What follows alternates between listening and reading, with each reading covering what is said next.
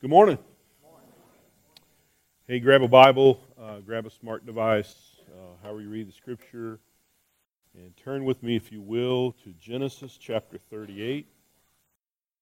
Genesis chapter 38. In just a few moments, we will we will dig right in. I want to pray, and then we'll get into God's Word. Thank you, God, that you love us in the ways that you do. Thank you, Father, that you're patient with us. I think a better way of saying that is you are long suffering. At least with me, you are. You'll go above and beyond, um, not just once, but over and over again. And I'm grateful for that. I'm grateful, God, for the opportunity we have to gather around the table and to be reminded of your goodness, uh, to be reminded of our relationship with one another, and also to be reminded of our relationship or intended relationship to the world. Uh, Father, I pray these next few minutes that you would speak loudly, speak clearly, um, help us to be good listeners, help us to be receptive to what you would have uh, for us to learn. I'm so grateful, God, for your grace and your love and your mercy. We give this time to you, God, in Christ's name. Amen. Most of you who know me know that I'm a reflective person. And what I mean by reflective is, uh, for those of you who don't know, I get a little bit philosophical from time to time. Is that fair to say? My wife and kid would be doing this, right? I get a little bit philosophical from time to time. I'm convinced that too many people just kind of coast through life. You understand what I'm saying? Um, that we just get up on Monday morning, we go to work, uh, we come home Monday night, um, and we do it all again Tuesday, Wednesday, Thursday, Friday. And, and not too often people, I mean, I don't mean to be condescending, this sound, hopefully it doesn't sound that way. I just think that there's a lot of people, and let me offer this to you as well there's a lot of people in the church that don't really reflect enough. Um,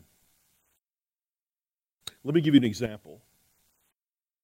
So in the New Testament, we're told that all Scripture is God breathed and is useful for reproofing, for correction. Everybody remember that verse, right, Timothy?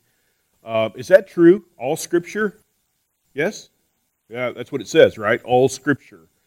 Uh, I said all that to say, I'm kind of dragging my feet a little bit because Genesis chapter 38 is um, part of Scripture. And if you don't know chapter 38, uh, you're in for a treat today. Um, I know most of the time uh, the Hardaway kids are with us on Sunday mornings, and I had to shoot a text to Kyle this last week and say, "Hey, man, just a heads up. Um, your mom, your dad, your mom, you guys make the decision, but chapter 38 of Genesis is coming this week. Just be aware." And if you know chapter 38, you know what I'm talking about. If you don't know chapter 38, then then here we go right? How many of you live perfect lives? How many of you have a perfect family? Anybody? Right? Because I, I, want you, you can come up and give your testimony, right? Nobody has a perfect life? No, of course not, right? Nobody has a perfect family? We're, we're getting close to Thanksgiving. That made you think about your family, right? Um, yeah, nobody has a perfect life. Nobody has a perfect family. In fact, we all have we talked this morning in our Bible study, we all have some sense of dysfunction within us and within our relationships, within our families. For anybody to say otherwise, I'm not sure you're completely honest. I think we all have some dysfunction. That's why we need grace, right? We need grace. We need mercy. We need, we need God's goodness. And so, one of the things I think that Scripture points out to us, and this is how I want you to be reflective, at least this morning, um, is that we see throughout the Old Testament and New Testament alike, but especially in the Old Testament, where God takes some kind of dysfunction and he makes it right. You see what I'm saying? Um, some of you have read Matthew chapter 1. Uh, that's the wrong text, uh, Brandon. That's the wrong one. So, some of you, it's, it's Judah Tamar. Uh, some of you read Matthew chapter 1, and let me just read a portion of it to you uh, from Matthew chapter 1 if you're not familiar. This is genealogy. most of us skip over this because most of us don't know how to pronounce the names, right? So we skip over it, but I'm just going to read a couple of verses for you from Matthew chapter 1. This is what it says An account of the genealogy of Jesus the Messiah, the son of David, the son of Abraham. In other words, this is the heritage, this is the lineage of Jesus Christ. That's what we all gather, right? We're here for Jesus Christ, so we all probably ought to want to pay attention to this, right? Lineage is important, especially for a Jew, but we know that lineage is important for the life and, and, and style of Jesus, the, the, the life of Jesus. So he goes on to say, Abraham was the father of Isaac, Isaac the father of Jacob, Jacob the father of Judah and his brothers. Those names should sound familiar to you if you know uh, your scriptures, if you've been around the church forever.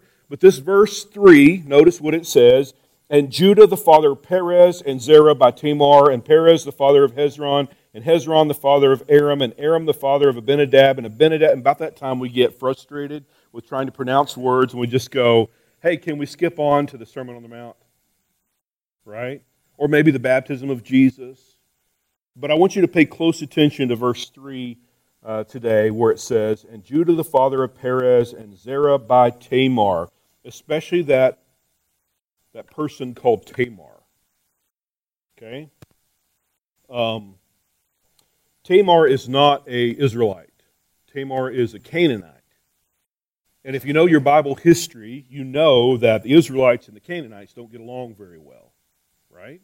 And Tamar is included in the lineage of Jesus Christ. Isn't that interesting? Matthew thought it was pretty important for um, for us to understand that God could use even the Canaanites. So, who is this Tamar? Uh, if you know Tamar, if you know the, the life of Tamar, you know it's kind of messy, just like our lives. Okay? So, chapter 38 of Genesis. I'm going to begin reading in verse 6, and I'm going to read for about 18, 20 verses. Here's what it says Judah took a wife for Ur, his firstborn. Her name was Tamar. But Ur, Judah's firstborn, was wicked in the sight of the Lord, and the Lord put him to death. Then Judah said to Onan, Go in to your brother's wife and perform the duty of a brother in law to her. Raise up offspring for your brother. But since Onan knew that the offspring would not be his, he spilled his semen on the ground wherever he went, or whenever he went into his brother's wife, so that he, he would not give offspring to his brother. What he did was displeasing in the sight of the Lord, and he put him to death also. And Judah said to his daughter in law Tamar, Remain a widow in your father's house until my son Shelah grows up. For he feared that he too would die, like his brothers. So Tamar went to live in her father's house.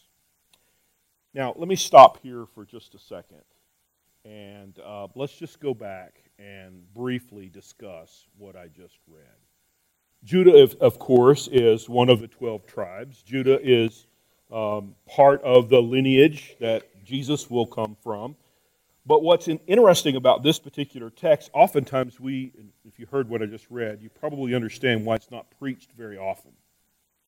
And I would be willing to bet that there are no children churches, there are no small groups of little kids talking about Genesis chapter 38 in children's church today. Okay? Um, and yet it's part of Scripture. So, what are we supposed to do with this, this Scripture? Um, for those of you who haven't been here, we've been talking about these vague Old Testament Christians, vague Old Testament believers in God, I should say, followers of God, that oftentimes we as Christians, we as followers of Jesus, just kind of glance over in, in Scripture. We don't, we don't think much about them. And yet, this person was included in the, hair, in the lineage, in, in the life and, and times of Jesus Christ. This is, this is the, if you, if you put the DNA in of Jesus Christ and you went to Ancestry.com, back would it come that says Judah and Tamar, Perez, and that lineage. You follow? It's a pretty big deal, okay? And what happens is this is the first individual that God puts to death because of wickedness. Did you notice that? Right? We, we've seen that as a collective group of individuals, right? If you if you know your Bible, you know that Genesis chapter 6 through 9 is the, the ark account, the Noah account, right? where God, it, it says that God became so displeased with the wickedness of mankind that he destroyed, he started all over again, minus eight people. Right? You all know that story, right? But as far as individuals go, this is the first time that we're told in Scripture that God puts someone to death because of wickedness. Now, how important is it that we are righteous? Pretty important, I would say, right? Uh, if you ever had the opportunity to interview Ur, he would probably say it's pretty important that you're righteous. It's pretty important that you do that God, what God wants you to do. Ur lost his life because of his wickedness. Ur lost his life because he was unrighteous. Fair enough? His brother comes along. What's that about? A guy named Onan. All right, here we go. This is it. Thank you, Brandon. Go next. Go to the next slide. So this is Judah and Tamar. This is levirate marriage, this, the, the law of levirate marriage. This is found in Deuteronomy chapter 25, 5 through 10. You'll know this as God giving Moses, who then gives to the Israelite people this law called levirate marriage. I'm going to read just five verses from Deuteronomy chapter 25, but this will be very beneficial for us to understand Genesis chapter 38. So when brothers reside together, and one of them dies and has no son, that would be her situation. That would be Tamar's situation, right? The wife of the deceased shall not be married outside the family to a stranger. We're going to keep it in the family. Her husband's brother, in this case that would be Onan, shall go into her. What does that mean, go into her? Shall know her. You guys know what I'm talking about? Yes? Shall know her, right? Adam knew Eve and she conceived, right? Shall know her, right? Her husband's brother shall go into her, taking her in marriage and performing the duty of the husband's brother to her. What's this? Go back. Performing the duty of a husband's brother. That's what we're talking about. This is levirate marriage, what we call levirate marriage, right? You have a huge responsibility when your brother dies, right? Okay? Next verse is verse 6. And the firstborn whom she bears shall succeed to the name of the deceased brother. In other words, when Onan goes in and performs this levirate marriage with Tamar, it won't be Onan's son, right? As far as Deuteronomy 25 is concerned. Levirate marriage says this will be Tamar's son along with Ur. In other words, the genealogy passes through the oldest son. Does everybody understand that? That's important when we're talking about Jewish heritage because for a Jew, where you come from makes all the difference in the world. You follow? This is the objection of Onan. Okay? So you, you see that Onan is going to do part of what he's called to do as far as levirate marriage, but he's not going to fulfill his complete responsibility. Okay? Back to levirate marriage. The firstborn whom she bears shall succeed to the name of the deceased brother, so that his name may not be blotted out of Israel. In other words, you want your lineage to continue on, right? You're, if you've ever hung around any Jewish people at all, you know how important family is. You know how important structure is, right? If you've ever experienced a Passover feast or a Paschal feast or whatever, you know how important that is. If you know your Bible history, you know how important uh, family heritage is, right? But if the man has no desire to marry his brother's widow, keep going, then his brother's widow shall go up to the elders at the gate and say, My husband's brother, now catch this, this is really interesting if the man does not want to fulfill his obligation as a levirate marriage, as a, as a brother would do to a brother, okay, who would go into his wife, who would continue this, who would propagate this, this descendants, right? If he doesn't want to do that, if he will not perform the duty of a husband's uh, uh, if he will not go through levirate marriage, here's what she's supposed to do. She's supposed to go to the city gate. That's where all the public things take place. And she's supposed to say out loud in front of everybody, public, public testimony. Keep going, go back for one. My husband's brother refuses to perpetuate his brother's name in Israel. He will not perform the duty of a husband's brother to me. Okay? Verse 8. Then the elders of his town shall summon him, shall speak to him. If he persists, saying, I have no desire to marry her, then his brother's wife shall go up to him in the presence of the elders, shall pull his sandal off his foot. Sounds brutal, doesn't it? Have you ever smelled any flip flops? It might, might be brutal, right? Shall pull his sandal off his foot By the way, that's a contract among Jewish people in the Old, Old Testament, right? If we made a contract, oftentimes we would, we would transfer sandals. Shall pull his sandal off his foot, shall spit in his face. But she shall spit in his face, right? And declare, This is what do, is done to the man who does not build up his brother's house. In other you're not fulfilling your obligation. You're not, you're not performing levirate marriage. Throughout Israel, his family shall be known as, quote unquote, the house of him whose sandal was pulled off. You've lost all rights. So maybe this is a rhetorical question, maybe not, but I, I think I'm going to ask it anyway. How important is it for a Jew to fulfill his responsibility of levirate marriage? Can we all agree it's pretty important according to Deuteronomy chapter 25? Now remember, what we just talked about as good New Testament believers that all Scripture is God breathed. That includes Deuteronomy 25, 5 through 10, what we just read. It also includes Genesis chapter 38, what I've begun to read. Okay? So when Ur, who is killed by God because of his wickedness, dies, it's Onan's responsibility to go into her and perform levirate marriage obligations, right?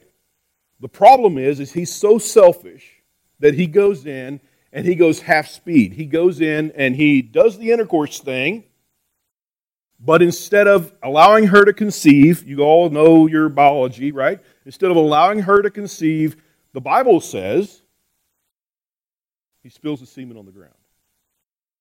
Selfish? You hear his motivation? Right?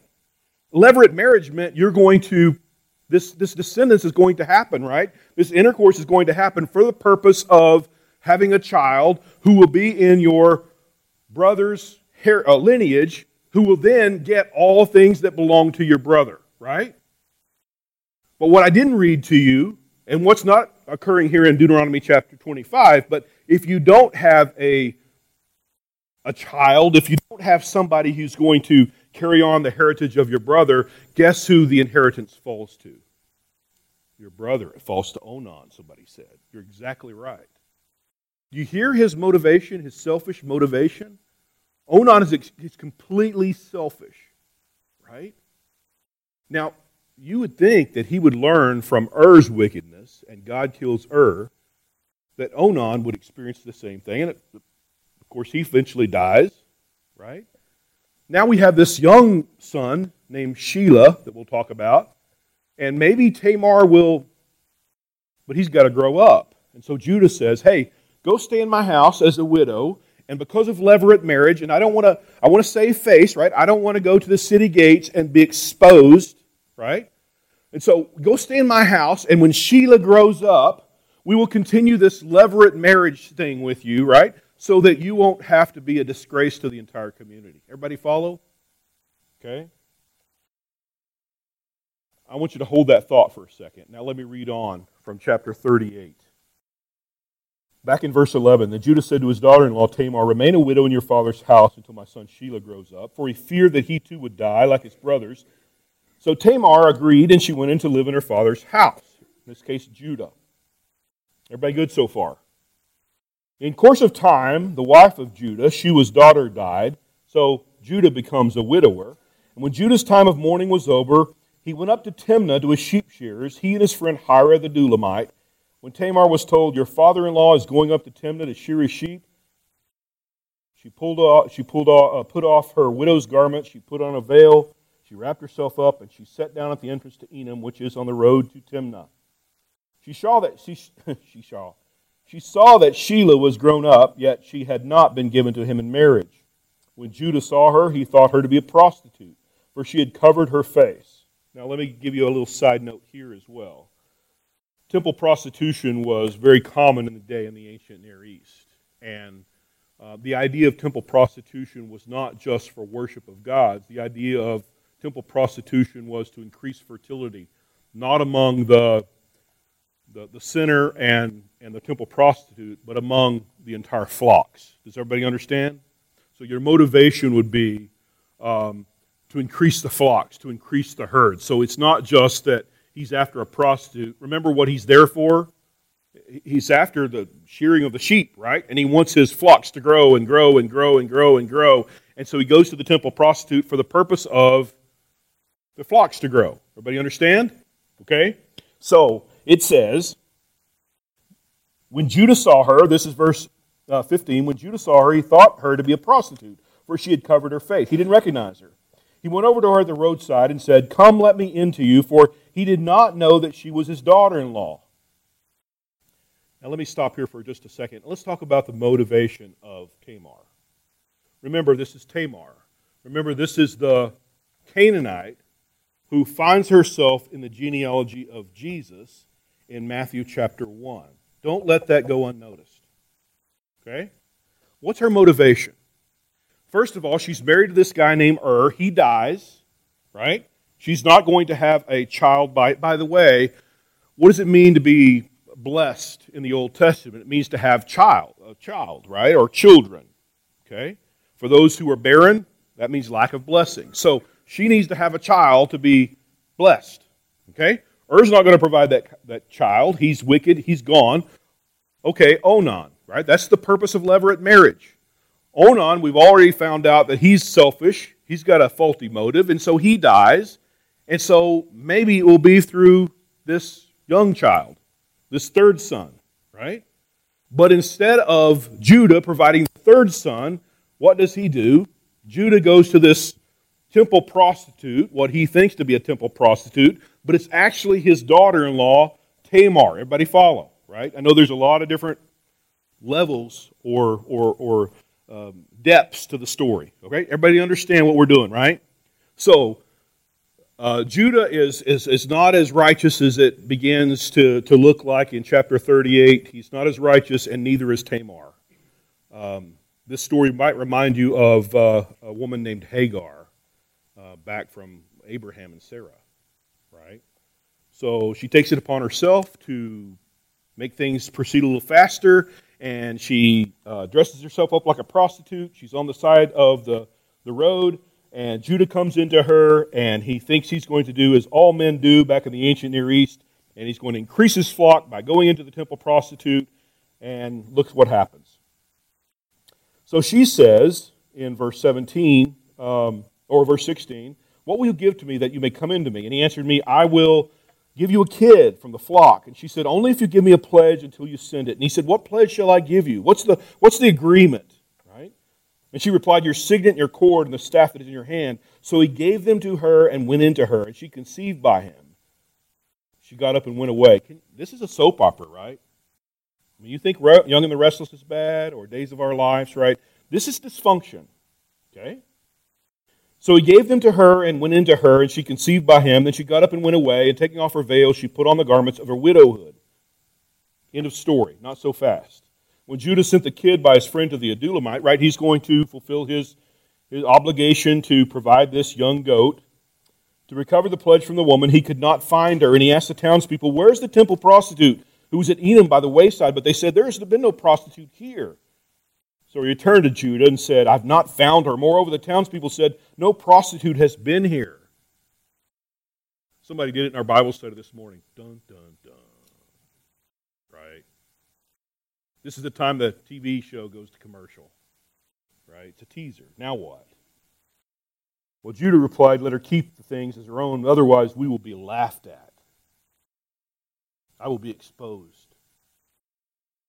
You see, I, I sent this kid, and you could not find it. I tried to do my part, and about three months later, Judah was told, Your daughter in law, Tamar, has played the whore, is what the NRSV says. She, she's beginning to show the signs of pregnancy. Moreover, she's pregnant as a result of, of being a prostitute or being of a whoredom. She's outside of marriage. We know that um, she's not married to Shelah, right? Onan's, Onan's gone, Er's gone. She's not living the way she should. And notice what it says. Judah said, verse 24, Bring her out, let her be burned. Sounds like a good guy, doesn't he? Bring her out let her be burned. As she was being brought out, she sent word to her father in law. It was all the it was the owner of these who made me pregnant. And she said, Take note, please, whose are these? The signet cord and the staff? And Judah acknowledged them and said, she's more righteous than I. I did not give her to my son Shelah, and he did not lie with her again. I'll remind you, the New Testament, New Testament Christians, what Paul tells Timothy all Scripture is God breathed and useful for correction, for reproofing. Man, this is a, what is this story about? Do you, do you often hear this story about Tamar being preached? Right? Not very often, right, Dinah? We, we don't hear it taught very often in our Sunday school classes either. Why is that? I'm a firm believer every time I got in, ever since I got into ministry that why would we skip over hard text? This is a hard text. Would you agree? Uh, why would you skip over a hard text? If it's there for a reason, if it's there for our correction, for our reproof, so the question is, is what is it there for? What, what, we should, what we should we take away from Judah and, and Tamar? There's a couple things that, I, that I've jotted down for you that I want you to consider uh, this morning. First of all, your sin will be found out. You follow what I'm saying? How many, of you, how many of you think you can hide from God? Come on now. I'm not the only one, right? How many of you think you can hide from God? I am the only one. I'd be willing to bet that you've all tried to hide from God. Yes? Yeah, there's a couple people on the front row here that yeah, we've all tried to hide from God, right? How foolish is it to think that we can hide from God? Right? And eventually, just like Judah's sin, your sin will be found out. Did you notice all this, these caveats within the story, right? Tell me whose signet cord, tell me whose staff, tell me all these things. Who does this belong to? And he wants to burn her, right? He wants to destroy her because that's what the law says?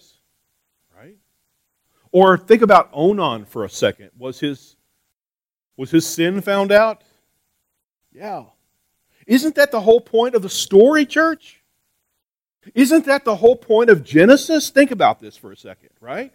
In Genesis chapter 1 and chapter 2, everything is as it's supposed to be. Everything was good or everything was very good, right? And it's very good when? In day 6, when God creates mankind in his image. It's good or it's very good. And then we get to chapter 3 when man does his own thing, when God says, Don't eat from the tree, and man does what man does, and guess what happens? Then we have Cain and Abel, then we have the Noah account in chapter 6 through 9, then we have the Tower of Babel. Do you get the picture of what the narrator of Genesis is saying?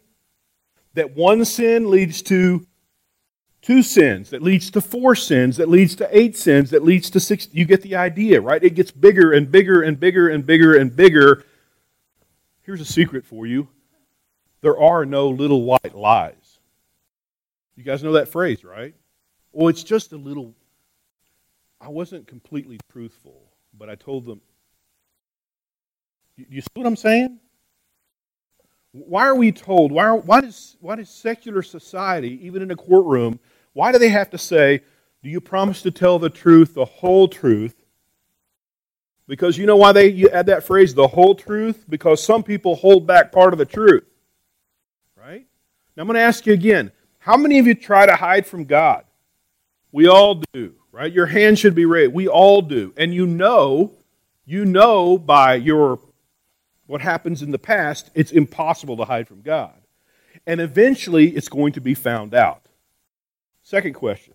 Something else I jotted down here for. It's not just sin will be found out, it's about how do you respond when someone needs grace.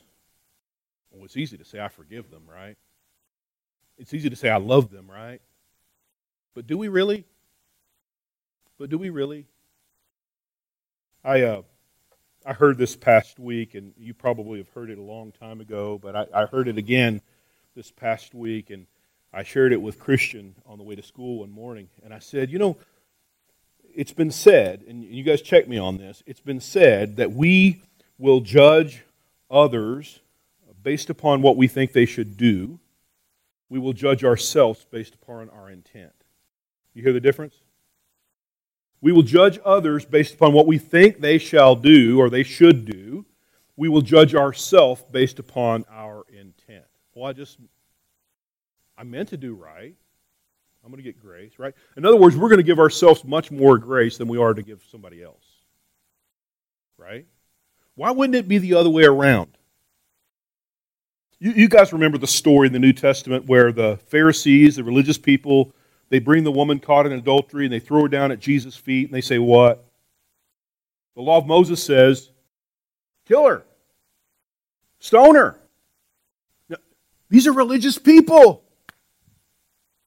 These are people that have experienced, or these are people that you would think have experienced grace.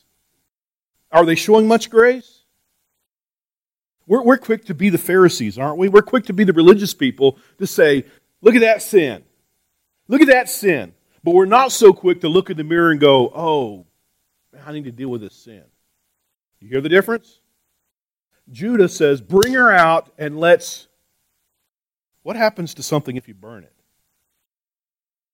There's nothing left, right? Completely disintegrate, gone, right?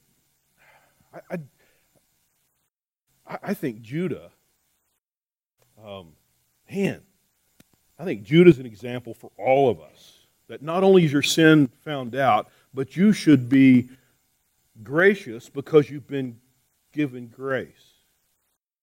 A quick, quick thing about that. Um, how, how many of you love? You love something, right? You love some people, right? Why do you love? The quick answer is you've been loved. In other words, how do you know what love is? You've been loved, right? How many have been given grace? You've all been given grace. Why? Why do you give? Why do you give grace? Because you've been given grace, right? Um, there's a little book out not too long ago called The Prayer of Jabez. Anybody remember that? First Chronicles, The Prayer of Jabez, right? It's a little book, pretty thin book. The whole point was not to God would enlarge my territory. The whole point was God give me a greater territory so that I could hoard it. No, that's not it. God give me a greater territory so that I could pass it on. God increase my territory so I could be blessing to somebody else. You hear that? that that's the gospel, right? The gospel is not about just getting something so that we could hang on to it. The gospel is about getting love, getting grace, getting these good gifts from God so that we could show how good God is to others. Does that make sense? Do you follow what I'm saying? Right? Not to be the Judas of the world, not to be the Pharisees who throw the woman down at Jesus' feet and say, The law of Moses says, stone her. And you'll remember what Jesus responds with, right? He begins to write. We don't know what exactly he writes, but perhaps it's their own sin. And as they look over and see their whatever they struggle with, the text says one by one they go away. And Jesus is left with this sinful woman, sinful woman, and he says, Where are your accusers? They're nowhere to be found, right? That's what he says. Well, that's what she says. And he says, Neither do I condemn you. Go and sin no more. Do you hear that? There's truth there, right? Go and sin no more. That's the truth. But there's also grace. I think all too often we're quick to be the Pharisees, church. We're quick to say, stone her, burn her. That's what the law says. We're more righteous than everybody else. Um, I wish we were quicker to be about, neither do I condemn you. Right? That's what the world needs, right? That's what you need. That's what I need. I, I will offer to you this, this idea of grace and judgment is something that um, in our Bible study this morning we talked about this idea of this divide between church and society, and it's pretty obvious. There's a, a divide between church and society.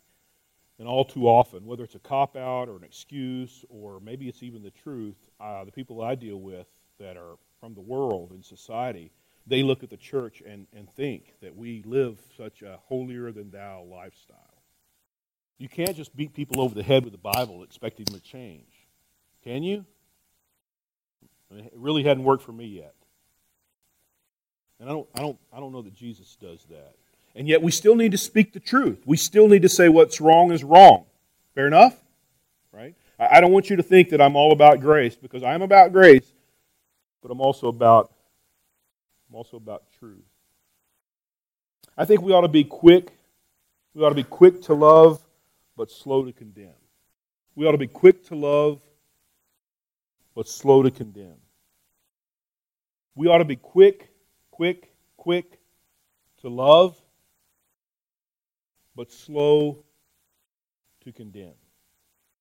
One more thing that I want to point out to you before we finish this morning. Uh, I mentioned to you this genealogy in Matthew that we all, oftentimes skip over and move quickly through. Um, I don't think, I don't think that's there just as an accident. I, I think, I think God wrote through Matthew what's intended to be there. And this intention of Tamar, the Canaanite, who, I mean, think about the irony of that, right? God can use even Tamar, and she's not the only woman in this genealogy, by the way, but she's probably not the one that you're going to put up on a pedestal and use as a hero. Does that make sense? Right? And if God can use Tamar, the Canaanite, can he not use you? Wherever you happen to go, wherever you happen to be, whether it's your family, whether it's your friends, whether it's your coworkers, whatever it is you, he has in your path, could he not use you? And maybe he has used you. I wonder if Tamar ever experienced grace. I wonder if Tamar ever experienced the goodness of God's grace and recognized uh, God for, for who he was. I think we as New Testament Christians, as I close, I think we as New Testament Christians ought to recognize that even within the messiness of life, even within the dysfunction that we have as individuals, as families, as a group of individuals, that God could do amazing, amazing things. And He does, right? I hope we'll always give Him the honor and the glory that He deserves. If you haven't met Jesus today, if you never experienced uh, that grace, if you don't know about His love, I pray that today is the day. Um, if you have experienced that grace before and you find yourself um, thinking about more about the Pharisaical things, think about judgment more than grace, I pray that today is the day that you will change as well. My prayer would be that we see people as God sees people. My prayer is that we would love people as God loves people. My prayer is that we would serve people as Jesus serves people. May that be our testimony, not just today, but in days and weeks and years to come at Hillcrest Christian Church. Let's pray. Father, for your word, for your grace, for your mercy, um, beyond grateful. Uh, I'm grateful, Father, that you, you use us despite who we are, that you love us despite who we are. That even when um, Jesus is hanging on the cross, uh, after he's been beaten, um, after he's been, they've blasphemed him, they've, they've uh, stuck a crown of thorns on his head, they've spit at his face, they've done everything they can, um, and yet he loves the way he does to say, Father, forgive them. They don't know what they're doing. Um, that's the gospel. I pray, God, that we would understand this uh, narrative of Judah and Tamar in a new way, that, that there is something to be said for holiness, for righteousness. That's the expectation you have for all of us. And you, you know better than we do, we, we can't live up to that um, unless we have a relationship with Jesus Christ. And I pray, Father, that you would see righteousness by way of Jesus in each of our lives. Help us to love as you love. Help us to give grace as you give grace. Help us to be about your business and not ours. In Christ's name, amen.